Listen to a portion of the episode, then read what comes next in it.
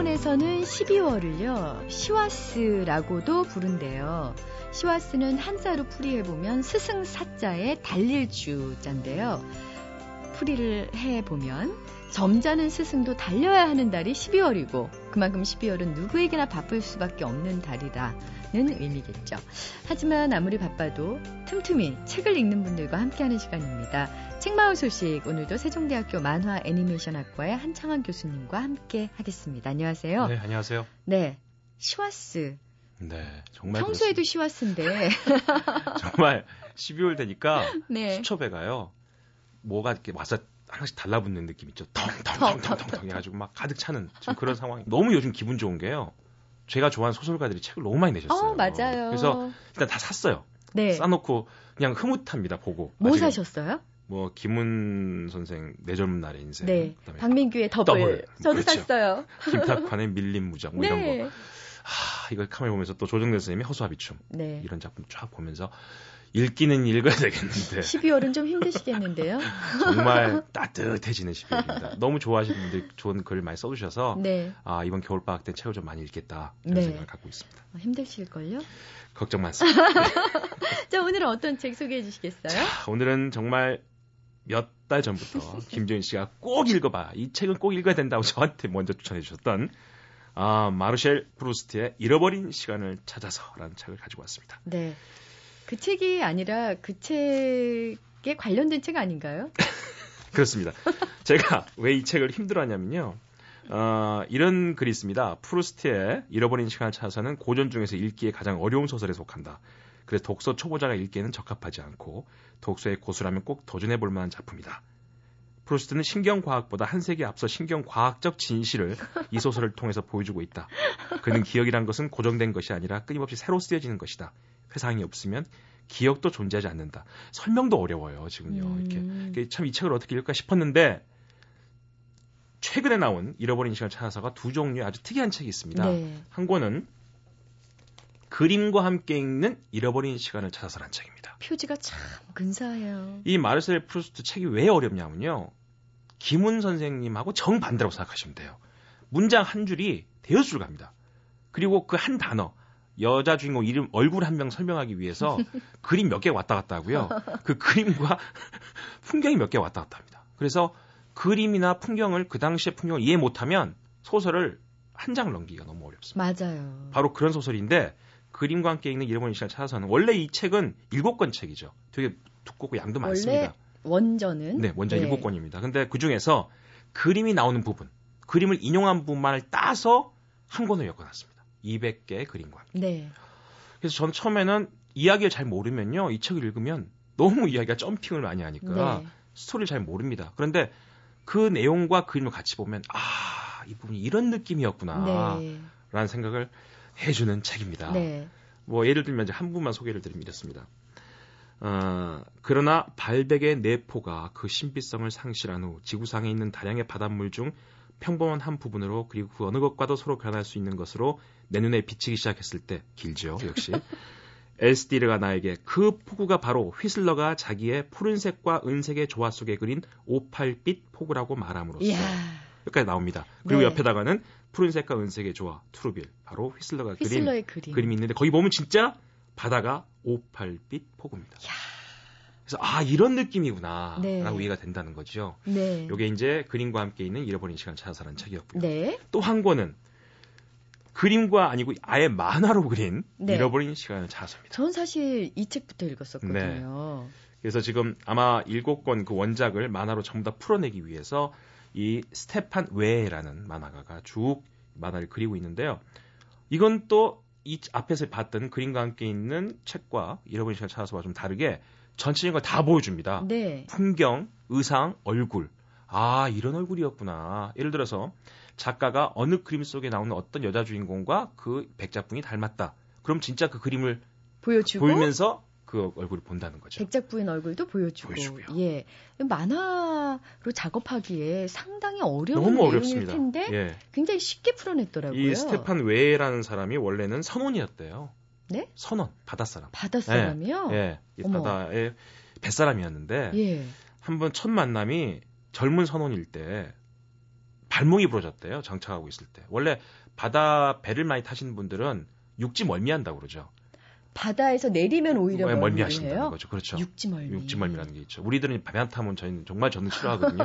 전 멀미 정말 많이 하고 배 멀미. 바다 예 저는 갑판에 진짜 딱 붙어 있죠. 배가 난지 내가 밴지. 네. 근데 이분이 육지 멀미를 했는지 발목을 부러졌습니다. 아, 병원 침대에 누워서 프루스트를 읽기 시작한 거죠. 너무 어려운 거예요, 글이. 표현상으로는 암초를 만났다. 프루스트란 암초를 만났다. 저 느낌이 그렇습니다. 그리고 다시 배를 탔는데 15년간의 시간이 지난 다음에 다시 읽어보니까 이번엔 너무 다르더라는 거죠. 명작 중에 예. 명작이죠. 이 바람 함께 사라지다 영화도요. 네. 중학교 때 보면 뭔 말인지 모릅니다. 그렇죠. 예, 대학교 와서 보고 아 저거였구나. 네. 요즘 다시 DVD를 보면요. 네. 와 진짜 명작입니다. 그러게 말이에요. 원래 그런 거거든요. 예. 그래서 이 사람이 그렇다면 내가 이 원작을 더 쉽게 이해하기 위해서 분명히 만화가 있을 것이다. 네. 또 서점을 뒤졌대요. 근데 만화가 없더래요. 없더래요. 그럼 내가 한번 그려보자. 이 사람 바로 땡땡이라는 만화 있죠. 프랑스 네. 만화. 그 만화를 제일 좋아하는 마니아인데요. 그래서 내가 한번 땡땡처럼 그런 대야 만화를 한번 그려보겠다. 라고 시작해서 만화를 그리게 됐다고 합니다. 예. 제가 정말 쓰고 싶었던 소설을 만화로 각색한다고 생각했습니다.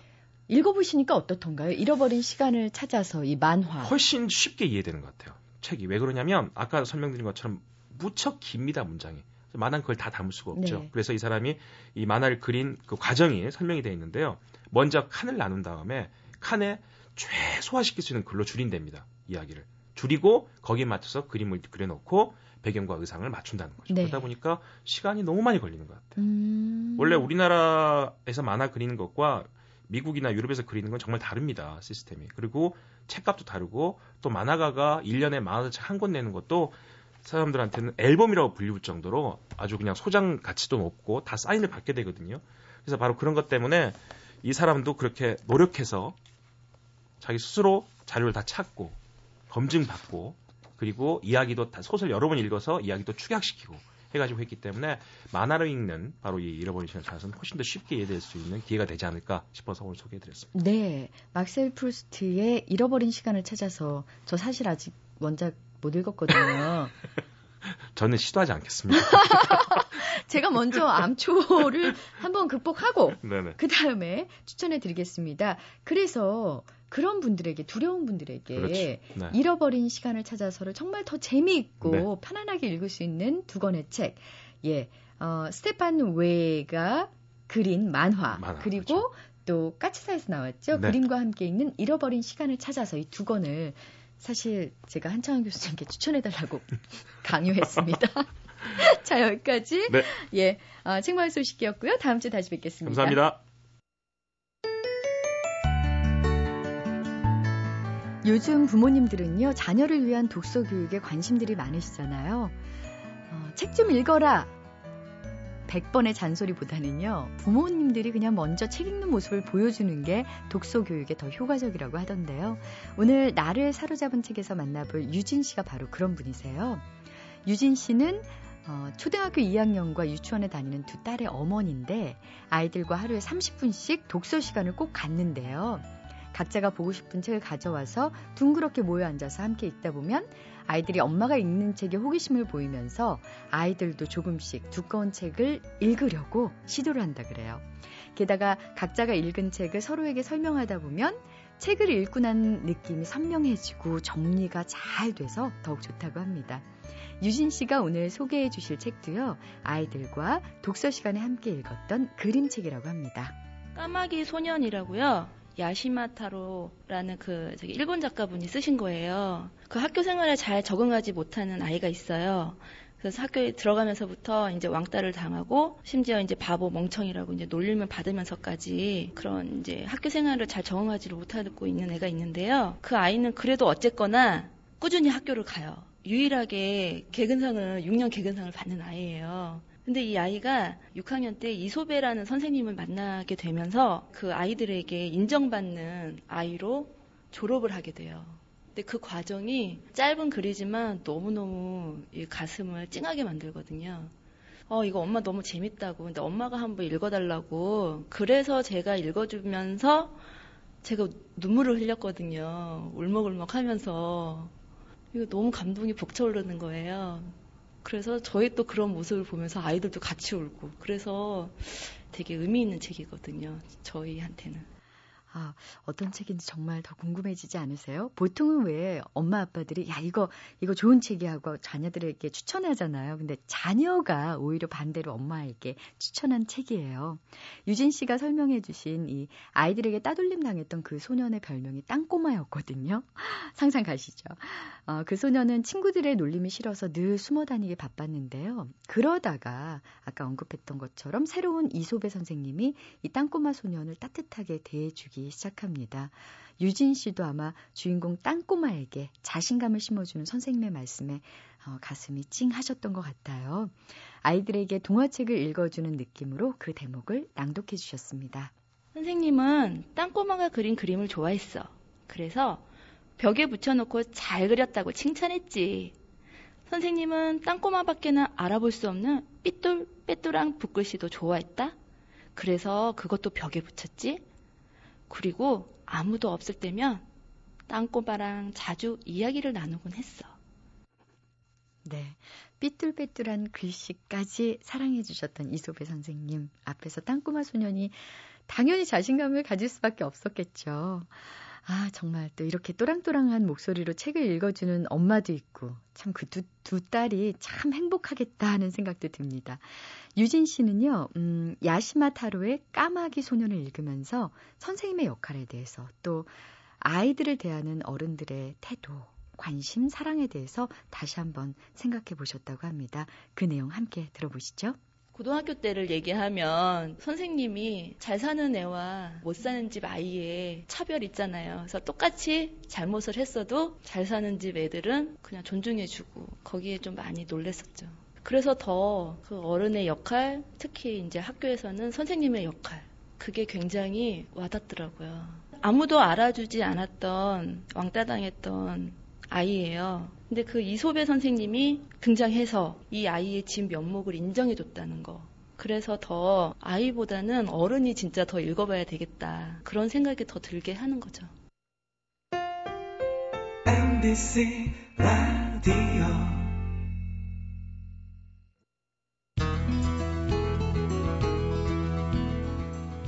사랑하는 사람들만이 첫눈을 기다린다. 첫눈을 기다리는 사람들만이 첫눈 같은 세상이 오기를 기다립니다. 아직도 첫눈 오는 날 만나자고 약속하는 사람들 때문에 첫눈은 내린다.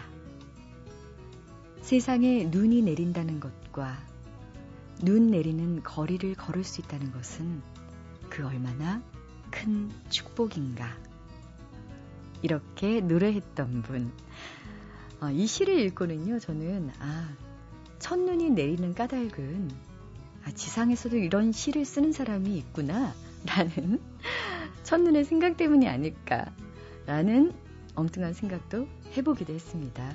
바로 첫눈 오는 날 만나자의 정호승 시인 오늘 북카페에 모셨습니다. 안녕하세요. 아, 네, 안녕하세요. 아, 또 시인 앞에서 이렇게 또 직접 시를 낭송하려니 참 가슴이 콩닥콩닥하네요. 아, 무슨 말씀이냐. 어, 첫눈 어디서 보셨습니까? 원래. 네. 원래 저는 정말 그 첫눈이 내렸다고는 하지만 어, 이미 내려서 녹아, 녹고 있는 음, 그런 첫눈을 봤기 때문에 제 마음속의 첫눈은 아닙니다. 그러니까 제 마음속의 첫눈은 정말 펑펑 한방눈으로 제가 잠들지 않고 깨어 있을 때 그때 내려야 첫눈이 아닌가. 그래서 저는 첫눈이 내리기를 원래 아직 기다리고 있습니다. 네. 첫눈 기다리면서 떠오르는 얼굴도 있으세요? 음, 많이들 있죠. 네. 어, 아까 조금 전에 그 낭송해 주신 시는 한 30년 전쯤, 음, 음, 30년 전에 쓴 시로 생각되는데요. 그때는 첫눈 오는 날 만나자라는 그런 약속들을 많이 했죠. 근데 지금은 이제 그런 약속을 할 사람들이 없지만 그러나 어, 마음속으로는 어, 그런 약속을 항상 하죠. 예. 음. 그래서 첫눈 오는 날 그 만나자는 약속을 할 수 있는 사람 또 만날 수 있는 사람이 있는 사람은 어, 참으로 그 복되고 어, 축복된 그런 삶을 산 사람이 아닌가. 그래서 저도 어, 저는 이제 첫눈 오는 날 제 자신을 만나야 되지 않을까. 그동안 잊고 있었던 제 자신 그런 생각도 하고 있습니다. 음. 시인이라면 사실 평범한 사람보다는 음. 자기 자신과 만나는 시간이 제일 많은 사람이 아닌가 싶은데 그래도 네. 부족하셨나요? 네. 어, 그래도 제 자신을 만날 때 에, 그냥 차가운 바람이 부는 것보다는 펑펑 한방, 한방눈이 쏟아지는 게 제 자신을 만날 수 있는 좋은 순간이 되지 않을까 그렇게 생각되죠. 음. 선생님 시에는 특히 눈, 네. 또 결빙의 이미지, 네. 겨울 이런 것들이 네. 많은데 음. 음, 특히 그래서 이런 계절에 선생님의 음. 시가 더욱 더 사랑받는 게 아닌가 음. 싶은데 어떤 특별한 이유가 있을까요? 음, 시는 여러 사물이나 어떤 사물의 현상이나 어떤 자연의 어느 부분이나 이런데 우리가 빗대어서 표현하는 경우들이 참 많잖아요. 그래서 저는 음, 지금은 그렇게 생각하지 않는데 아, 제 청년기 때는 시는 정말 막 맑고 어, 순결한 아, 순결하게 그지 없는 그런 존재가 아닌가 이런 생각을 늘 했었습니다. 그래서 그것을 자연의 어떠한 현상 속에 어, 그 대입시킨다면 어, 그런 눈과 같은 하얀 순결한 눈과 같은 그런 존재가 아닐까. 그래 생각해서 제 시 속에는 대체적으로 어, 겨울의 이미지, 또 눈의 이미지, 또는 뭐 별의 이미지 이런 이미지들이 어, 곧잘 그 등장하곤 합니다. 네. 그동안 저도 그렇게 생각을 했었는데 네. 어, 이번에 3년 만에 새 집, 새, 새 시집을 시집. 내셨잖아요. 네네. 네. 제목이 떡하니 밥값이에요. 이 순결한 눈의 이미지에서 갑자기 음. 아, 일상으로 돌아오셨는데 음. 보통 이게 밥값이라는 게요. 음. 밥값도 못하는 놈. 내지는 음. 밥값은 좀 하네. 이게 음. 둘 중에 하나로 쓰이는데 음. 선생님은 어떤 의미로 저는 뭐 저도 밥값을 제대로 못하죠 인간으로서. 예. 그래서 아, 지금 이 시점에서는 인간으로서 내가 아, 가치 있는 삶을 살아왔는가, 또 앞으로 가치 있는 삶을 살아갈 수 있을까 그런 것을 한번 아, 생각해 볼 수 있는 그런 계기가 됐다라고 생각되고요. 그래서 앞으로 그 아, 지금까지 밥값을 하지 못하고 살았다면 어, 앞으로는 좀 그래도 어, 밥값이나마 좀 할 수 있는 그런 삶을 살 수 있도록 어, 노력해야 되겠다 그런 생각이 들어서 어, 그런 제목을 제가 선택을 했고요. 또 밥값이라는 한 낱말이 어, 오늘 이 시대를 사는 누구에게나 하나의 화두가 되었으면 좋겠다. 또 그런 생각도 어, 했었습니다. 밥값이 결국 음. 이제 얼마만큼 인간다운 삶을 지금 살고 있는가에 그렇죠. 대한 예. 물음표를 던지신 네. 건데요. 네. 정호승 시인께서 그렇게 밥값은 못 해왔다 그러니 참 듣는 사람들은 아, 니요 음, 만감이 네. 교차하는데요. 아니요, 그렇지 않습니다. 누구나 다 자기가 주어진 어떤 그런 삶의 그, 어, 그 환경 속에서 어, 제대로 밥값을 하기란 참 어려운 일이죠. 그런데 그래서 잊고 사는 것보다는 그래도 제가 밥값을 하면서 살아갈 수 있도록 노력해야 되겠다 라고 생각하는 것이 중요하다는 생각이 드는 거죠. 음, 선생님은 어떨 때 그 숟가락의 무게가 가볍습니까? 밥 드는 숟가락. 숟가락의 무게는 항상 무겁습니다. 아, 그러세요? 그럼요. 가벼운 적이 없죠. 예, 항상 무겁고요. 어, 이번에는 그 밥값이라는 시 중에 이런 구절이 있어요. 숟가락 말씀하시니까.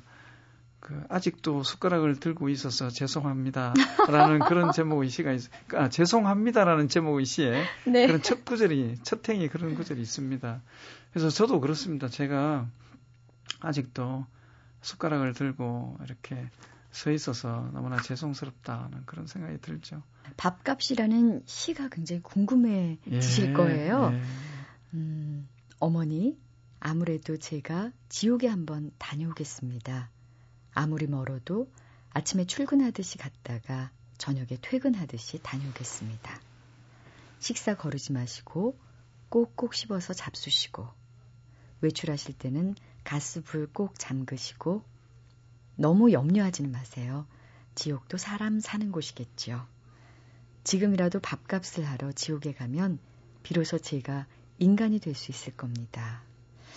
여기서 지옥을 어떤 곳을 염두에 두고 음. 쓰셨는지요?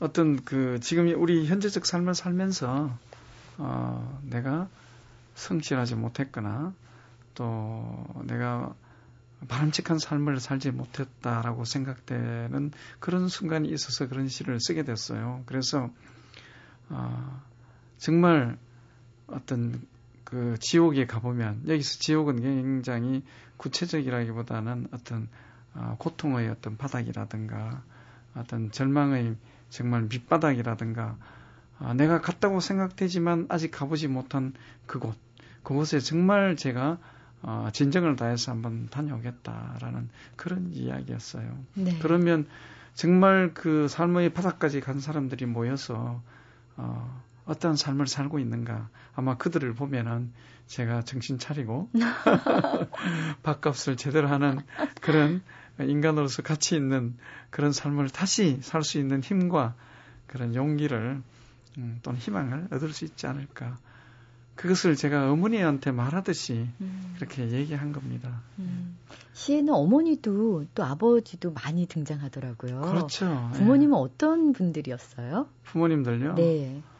어, 저는 지금까지 뭐 누구나 다 마찬가지지만 그런 그 부모님의 사랑의 힘으로 어, 살아왔다라고 생각됩니다. 그래서 어, 지금도 어머니가 여든 일곱이신데 아, 예. 에, 오늘 나올 때도 조심해서 잘 갔다가 오너라 아, 저를 현관까지 이렇게 꼬부라진 허리를 네. 어, 펴는 듯 마는 듯 하시면서 저를 배웅해 주셨어요. 어, 저는 그 어떤 그 본질은 그 어머니의 사랑을 들여다보면 이해가 된다는 생각이 들어요. 그 어머니의 사랑 속에는 왜 희생이 있지 않습니까? 희생. 그래서 아, 사랑의 본질은 희생인가 보다. 그래서 희생 없는 사랑은 어쩌면 없지 않을까. 그런 생각이 들고요. 그래서 모든 부모는 다 그 자식들을 눈에 넣어도 안 아프다고 그러지 않습니까? 네. 그러니까 저도 그런 존재로서 존재하고 있다는 게 감사하고 그렇습니다. 어, 방금 왜 어, 멸치처럼 꼬부라진 예, 어머니라고 예. 표현을 하셨는데 네. 그 파도라는 시에도 보면 네. 마른 멸치처럼 구부러진 구순의 아버지, 탈순의 어머니하고 멸치를 다듬는다 이렇게 예, 쓰셨는데 예. 이시 읽으면서 예전에 그 못이라는 시 있잖아요. 네, 그렇습니다. 예, 예, 뭐, 벽에 박아뒀던 못을 이제 빼니까 네. 그 못이 더 이상 뭘 걸 수 있는 기능은 상실한 구부러진 못이 음, 구부러진 됐는데 아버지의 그 아버지를 모시고 네. 공중목욕탕에 가서 이렇게 때밀이 용 침상 위에 이렇게 아버지를 눕혀놨을 때 그 구순의 아버지의 그 허물어진 육체를 보면서 어, 정말 구부러진 녹슨 목 녹슨 목과 같은 그런 존재다. 이제는 어, 망치로 이렇게 펴려고 해도 펼 필요가 없는 거죠. 쓸모가 없으니까 녹슨 못슨.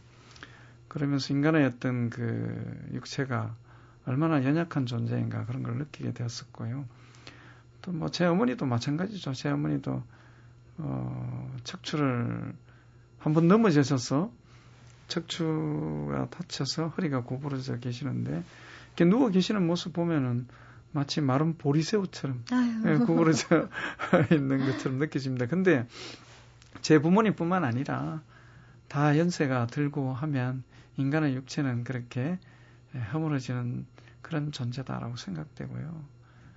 그래도 육체는 비록 그렇게 허물어졌지만 아, 우리를 사랑하는 마음만은 한결 같다. 그래서 저는 가끔 이런 생각이 들 때가 있어요. 이 세상에서 가장 만만한 존재가 누굴까?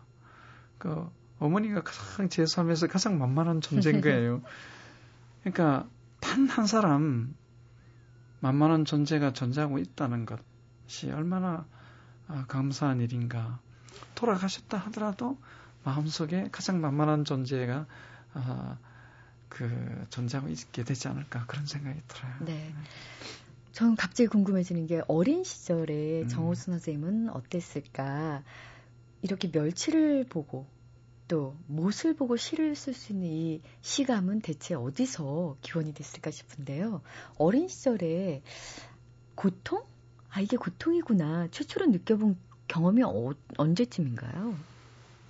아, 어린 시절의 고통요? 네. 어, 어린 시절의 고통은 두 가지가 있어요. 하나는 그 아버지가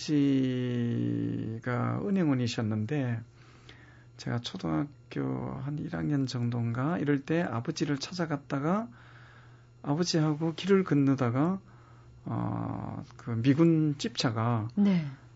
제 바로 무릎 앞에까지 와서 급정거를 했어요. 그래서 그게 아마 미군 집차였기 때문에 그렇게 급정거를 할 수가 있었을 거예요. 그래서 운전자가 흑인 병사였었는데 내려가지고 영어로 막 저를 보고 막 뭐라고 영어로 막 소리를 치던데 아마 화가 났었겠죠.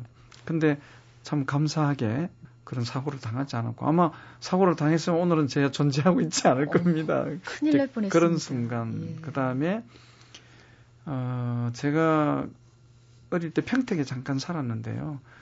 어, 초등학교 그때 또 1학년 때인가 그런데 그 제 형이 그 냇물 속에다가 제 머리를 팍 집어넣었어요. 장난친다고. 근데 그게 장난의 마음이었기 때문에 상당히 그 오랫동안 집어넣은 거예요. 그 느낌이 아 내가 지금 죽는구나. 이러다 죽겠구나. 예, 어, 그 답답함이라는 것은. 네. 그런데 어느 순간 형이 다시 이제 머리를 치고 끄적을 잤어요. 자. 그래서 그때 그 숨을 쉬면서 그 장난이 형의 장난에 의한 어떤 삶과 죽음의 어떤 그런 고비라 그럴까요? 그 다음에 또 그런 교통 사고에 의한 고비라 그럴까요? 뭐 어린 시절의 그 가장 강렬했던 음. 어떤 그런 그 삶과 죽음의 순간에 대한 체험은 뭐 누구나 다또 그런 체험이 있을 겁니다. 예, 저도 그런 체험이 음. 있고요.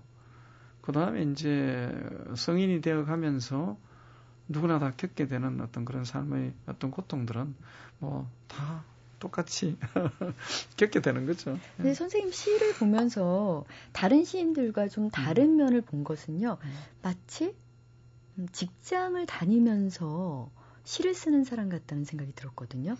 저는 오랫동안 직장 생활했죠. 어. 그럼요. 그건 시인에 대한 오해예요. 예, 시인은, 오해를 좀 풀어주세요. 예, 시인은 그냥 맨날 시만 쓰고 뭐 직장 생활도 안 하고 그러지 않습니다. 요즘 그런 시인들은 거의 없고요.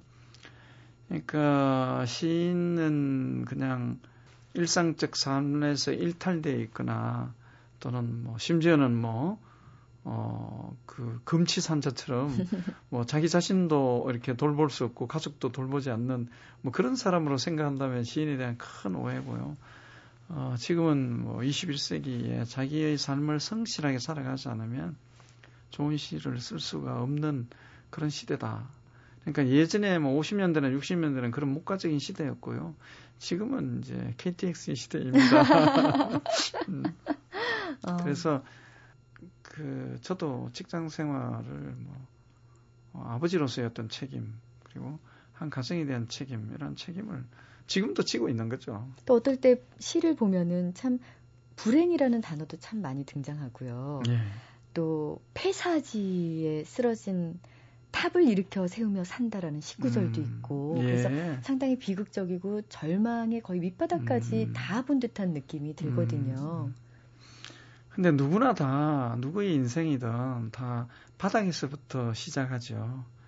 우리가 산을 오를 때 밑바닥에서부터 오르지 산을 오를 때 벌써 산정에서부터 어, 오르는 사람은 아무도 없잖아요. 그래서 우리의 어떤 삶 자체는 제가 생각할 때는 그냥 바닥에서부터 시작되고 바닥에서부터 계속 어, 진행되는 것 자체가 우리 삶의 과정이 아닌가 그렇게 생각되고요. 그리고 제가 굳이 이제 제시 속에 어떤 인간의 어떤 비극적인 어떤 양상들, 또 불행한 어떤 그런 형태들, 어, 어떤 절망의 순간들 이러한 것들이 시 속에 이렇게 꼽혀 있는 까닭은 저는 그 어, 시가 그런 어떤 인간의 비극에서부터 시작된다는 생각을 갖고 있어요. 그래서 우리가 뭐 한없이 기쁘고 한없이 즐겁고 어, 또 어떤 행복하다라고 생각되는 순간의 시는 어쩌면 존재하지 않아도 괜찮지 않을까라고 생각되고요. 그러나 불행히도 인간은 비극적 존재다. 그래서 시가 존재할 수밖에 없다. 이렇게 예, 생각됩니다. 어떤 의미에서 비극적 존재라고 생각하세요? 그렇죠. 인간으로 태어나는 것은 가치 있는 일이지만 인간으로 살아가는 것은 그 매 순간순간마다 평탄하지가 않는 거죠. 어, 뭐 죽음의 어떤 그런 위기도 오는 거고 뭐라고 그럴까요? 어떤 사랑의 고통도 있는 것이고 또 어떤 그런으로 해서 어떤 우리들 가슴 속에는 다 그 자기 나름대로 절벽이 하나씩 다 있어요. 그래서 그 절벽에서 뛰어내릴까 말까 뛰어내릴까 말까 하면서 사는 거죠. 예. 인간은 누구나 심연이다. 예. 라는 말이 생각이 나네요. 예, 근데 저는 뛰어내리고 싶지는 않아요. 큰일 나죠. 안 뛰어내리려고 시를 쓰는 거죠. 예, 또 다른 사람들도 뛰어내리지 않았으면 좋겠다라고 음. 생각하면서 또 그분들 읽으시라고 시를 쓰는 거고요. 네. 예. 선생님은 평소에 어떤 책 즐겨 읽으세요? 저는 그 책이 그 제 경우에는 그 읽는 일과 쓰는 일이 서로 이렇게 그 균형을 이렇게 이루어야 되는데 어떤 경우에는 저는 뭐 쓰는 일에 좀 너무 많이 시간이 할애되고 이래서 어떤 경우에는 읽는 일에 제가 어떤 그 부족함을 느낄 때가 참 많아요. 그래서 저는 제 책상 위에 이렇게 미처 읽지 못하고 쌓여 있는 많은 문학에 관련된 책들이라든가 또는 어떤 어, 다른 사람의 어떤 그런 삶의 고통이 피어나온 또 어, 제가 또 미처 접근하지 못한 어떤 그런 예, 문서들 이런 것들이 아직도 읽어야 될 책들이 너무 많아서 내가 아직 죽으면 안 된다 그런 책들 생각들이 너무 많습니다. 최근에 읽은 책 중에서 우리 청취자들에게 좀 음. 권하고 싶은 책 있으세요? 최근에 읽은 책요. 최근에는 저는 그, 그 책을 읽다가 말았기 때문에 그 터키의 파묵? 파묵, 예, 오로한 파묵인가, 예, 네. 오로한 파묵 씨가 쓴 그 자기의 어떤 자서전이에요. 이스탄불이라는 책을 제가 한 반까지밖에 못 읽었어요. 근데 어 그래서 자기가 태어난 어떤 그런 어 자기의 고향과 또 자기의 조국을 아, 자기의 어떤 그런 삶의 뿌리라는 어떤 인식하에 이렇게 사랑할 수 있구나.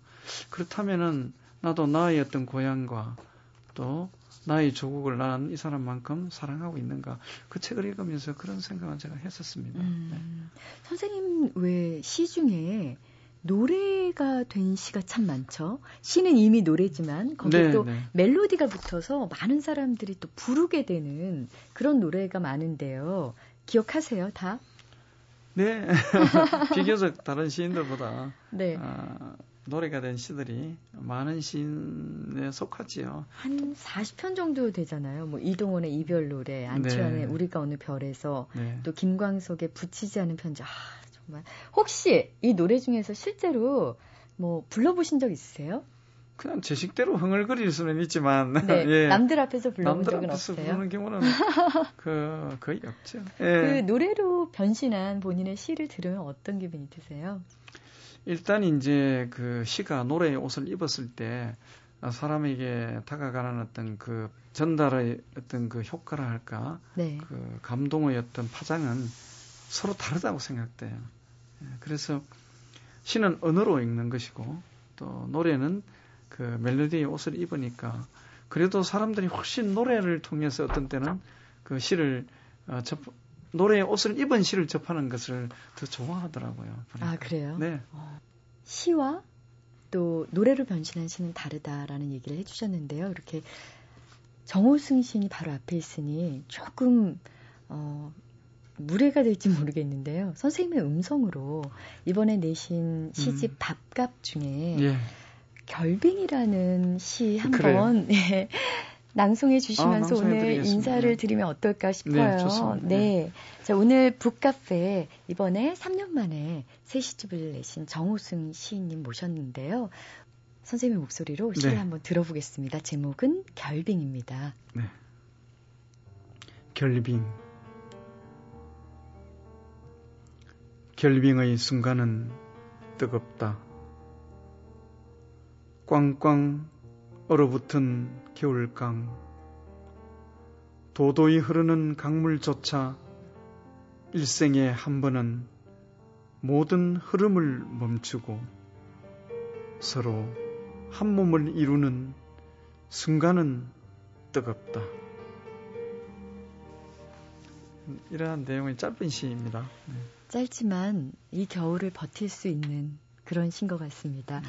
자, 밥값에 수록된 결빙 들으셨고요. 선생님 앞으로도 좋은 시로 또 자주 만나 뵙길 네. 바라고 오늘 마지막 곡을 나중에 들려드릴 텐데요. 안치환의 우리가 어느 별에서 선생님의 시에 노래를 네. 붙인 거잖아요. 네. 이 곡도 준비되어 있습니다. 함께 네. 듣고 가주세요. 네, 고맙습니다. 고맙습니다. 네. 컴퓨터 시대에도 여전히 연필로 시를 쓰는 시인들이 많다 그래요. 시는 손으로 쓰는 것이지 자판으로 치는 것이 아니라는 게 연필로 시를 쓰는 시인들의 지론입니다. 오늘 함께했던 정호승 시인의 시에서도요, 손으로 한자 한자 써내려간 시인의 깊은 영혼의 흔적을 느낄 수 있었습니다.